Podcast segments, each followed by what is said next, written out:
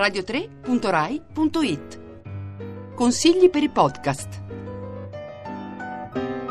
Buon pomeriggio e ben ritrovati da Sara Sanzi e dalla nostra regista Elisabetta Parisi. Costruiamo insieme nei prossimi 15 minuti una piccola playlist, un piccolo palinsesto on demand nel quale inserire dei contenuti già andati in onda su Radio 3 e ora disponibili in streaming e in podcast sul nostro sito radio3.rai.it. La nostra proposta di oggi parte da più libri più liberi, la fiera della piccola e media editoria che si è tenuta a Roma lo scorso fine settimana. Vogliamo tornare proprio in quel luogo, all'interno della nuvola all'Eur e sederci davanti al palco di Fahrenheit allestito all'interno del caffè letterario. Raindrops on roses, on whiskers, on ketones, bright coppered kettles, on warm willow meetums, brown paper packages tied up with strings. These are a few of my favorite things. Cream colored bodies and crisp apple strudels, dobles and slavers and schnitzels with noodles, white geese that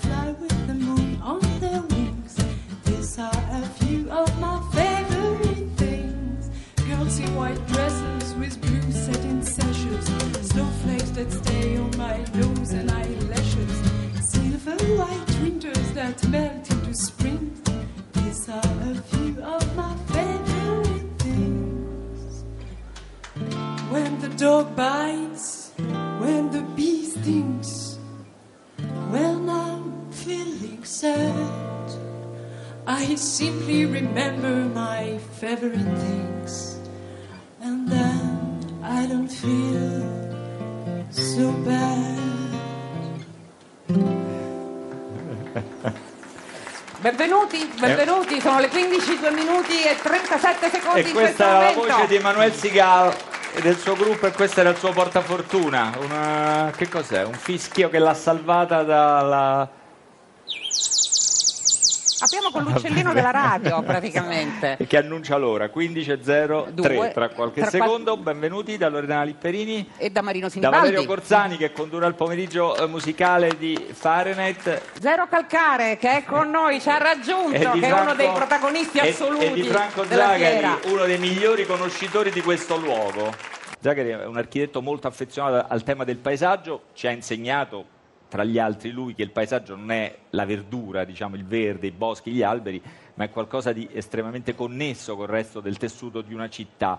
Io vorrei sapere, Zagari, lei questa storia l'ha seguita fin dall'inizio, non starò a dire, credo fosse nella commissione che assegnò il bando, adesso le vicende della nuvola sono talmente comp- tormentate che accontentiamoci del fatto che è aperta e frequentabile. Come, come giudica tutta questa folla che viene qui con grande curiosità? Mi sembra con qualche diffidenza perché intorno alla nuvola si sono concentrate molte cose, anche ne- nuvole negative, diciamo, incidenti, spese, processi, eccetera, però anche con un senso di stupore e di meraviglia, mi sembra di riassumere così il sentimento prevalente. Come lo giudica avendo seguito questa storia fin dall'inizio e seguendo in tutto il mondo come funziona l'immissione di elementi nuovi come questo nel tessuto di una città?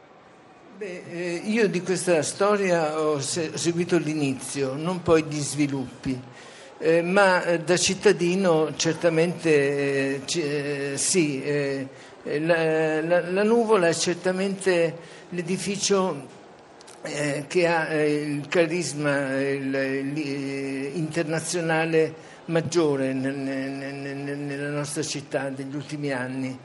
E quindi eh, io penso che sia molto importante che questo processo sia arrivato a termine. La, la- la gente che vedo qui eh, mi piace molto, la vedo, eh, ve- vedo volti sereni, eh, cu- curiosi, eh, interessati e non, non- non immaginavo che ci sarebbe stata questa risposta di pubblico che certamente è dovuta all'occasione, alla fiera eh, ai, libri, alla, letteratura, ma molto c'è della curiosità di questo edificio che abbiamo visto tutti questi anni, soprattutto per la sua scatola esterna. Scatola che devo dire io ho trovato bellissima e di cui si parla poco. Cioè non la nuvola ma quello che la contiene, noi siamo appunto nella teca che contiene Sì, la famosa nuvola sì, di sì, Fuxas. perché- Poi ma questo fatto la nuvola di Fuxas, vabbè lasciamo perdere.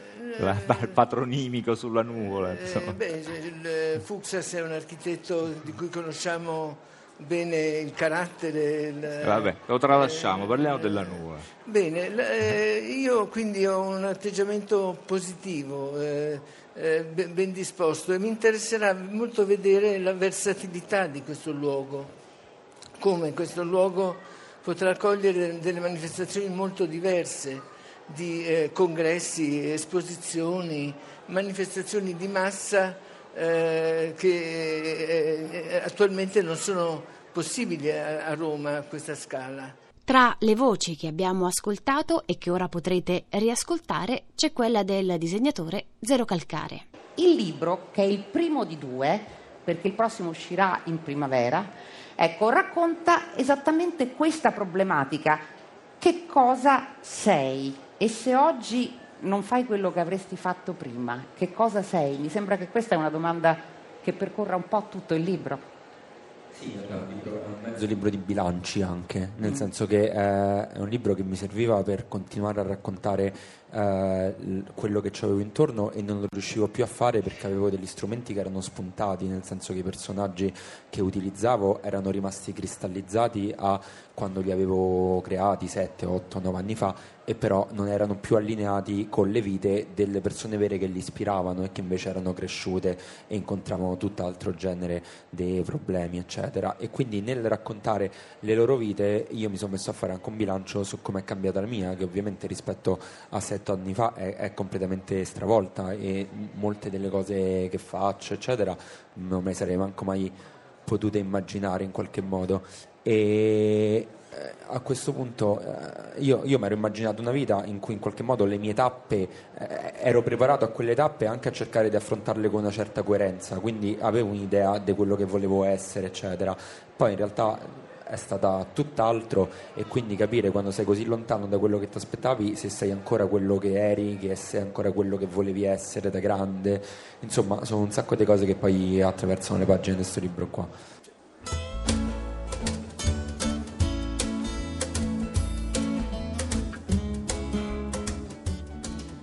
Potrete riascoltare tutti gli autori intervenuti nel corso delle dirette sul sito fare-con-la-calcentro.rai.it.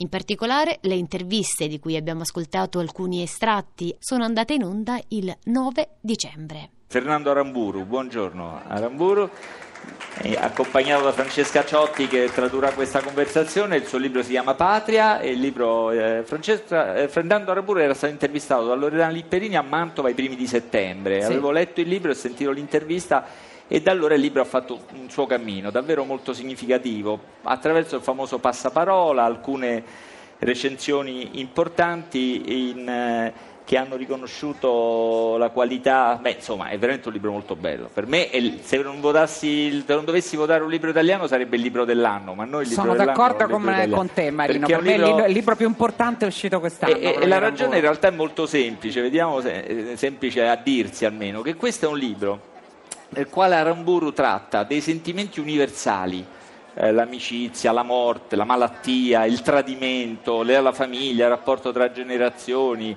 dentro un posto particolare, cioè fa quello che dovrebbe fare la grande letteratura, cioè prende i temi universali e li mette in un posto molto concreto. È un piccolo paese dei Paesi Baschi attraversato dagli anni più terribili del, del terrorismo indipendentista, autonomista, dell'ETA, insomma quella, quella pagina difficile, nera, diciamo, insanguinata della storia non solo spagnola. Io da Aramburu vorrei sapere, in genere non lo chiediamo così, ma vorrei sapere questa cosa così complessa, da cosa è cominciata, da cosa è partita, qual è stata la molla o lo spunto narrativo, se c'è stato, o l'emozione o il progetto con cui Aramburu ha iniziato questo libro. Buenas tardes. Bueno, eh, el comienzo es eh, pura y simplemente que yo nací en el País Vasco y todo esto que se eh, llama terrorismo yo no lo he vivido como un tema, como un tema histórico o como un tema periodístico, sino que me ha afectado de una manera personal. Eh, como escritor considero legítimo el deseo de tratar de dejar una imagen literaria de la época que me tocó vivir y de las personas que la habitaron. Y pienso que sería muy raro que yo no abordase un asunto que me, que me ha causado un, pues, un dolor interno y también una indignación, un asunto que consiste en el hecho de que unas personas agreden, incluso asesinan a otras para conseguire unos obiettivi politici. Aspetti, traduciamo, poi continuiamo, cominciamo a frammentiamo la risposta così poi può essere più libera e anche chi ci segue da casa capisce meglio. Francesca. Buonasera, innanzitutto sì, potrei dire che io sono nato nel Paese Basco, sono nato quindi queste storie di terrorismo, io le ho vissute, non è soltanto qualcosa di cui ho sentito parlare da libri di storia o nei giornali, ma sono cose che ho vissuto personalmente. Quindi in quanto scrittore ritengo che sia legittimo raccontare attraverso la letteratura cose di un'epoca di persone che io stesso ho vissuto, che io stesso ho subito. Quindi ho raccontato questi eventi partendo dalle emozioni, partendo dai personaggi che possono essere essere coloro che hanno perpetrato violenza, aggressori, coloro che hanno aggredito, coloro che sono morti, sempre per eh, raggiungere uno scopo politico. Tra gli ospiti del pomeriggio di Fahrenheit anche lo scrittore di quello che viene considerato uno dei libri più importanti dell'anno. Lui è Fernando Aramburu. Il libro è Patria. È altrettanto fondamentale l'aspetto politico, Aramburu, un lettore ha cercato anche questo, o questa lettura politica che c'è stata in Spagna l'ha un po' imbarazzata, l'ha messa in difficoltà, ha rischiato di oscurare la dimensione letteraria, emozionale, appunto emotiva del romanzo. Sì, però questo era previsibile. Esto, cioè lei lo sapeva già. Io lo sabía mm. antes de terminar la novela Y de hecho, algunas críticas negativas que mi libro ha merecido han sido de tipo político. Entre otras razones porque a algunas personas no les gustan que un escritor muestre una realidad en la que estas personas estuvieron implicadas de una manera activa en la parte de los agresores. A estas personas les gustaría otro tipo de historias, unas historias más amables con su pensamiento, con sus convicciones. Bueno, no es lo que yo les he servido y tampoco me preocupa mucho. Por otro lado, España es un país políticamente muy movido, particularmente en los últimos años, de manera que todo tiene una repercusión política. Aunque sea una canción, un tuit, no digamos una novela. ¿no? Beh, era prevedibile questa lettura politica, sinceramente me lo aspettavo, me lo aspettavo già prima che uscisse il libro, mi aspettavo alcune critiche negative come quelle che ci sono state, che però appunto hanno riguardato l'aspetto politico. Queste critiche sono state più che altro sollevate da, dire, personaggi che magari erano inclini a quella parte della storia, che hanno voluto mostrare la realtà in modo diverso, diciamo edulcorandola un po', hanno voluto raccontare delle storie un po' più eh, digeribili, diciamo, alla società di oggi, con dei pensieri diversi da quelli che invece ho io. Io non ho servito loro questo piatto ma del resto non mi importa. La Spagna peraltro in, ulti, in, questi ultimi anni sta vivendo un momento di fermento dal punto di vista politico, ci sono grossi movimenti e quindi tutto ormai ha la propria lettura politica, che si tratti di una canzone, che si tratti di un tweet, non parliamo quindi di un romanzo. Le dirette di Fahrenheit da Più Libri Più Liberi si sono concluse domenica 10 dicembre con la proclamazione del libro dell'anno di Fahrenheit. Il romanzo più amato dagli ascoltatori è stato Il giardino dei musi eterni di Bruno Tognolini.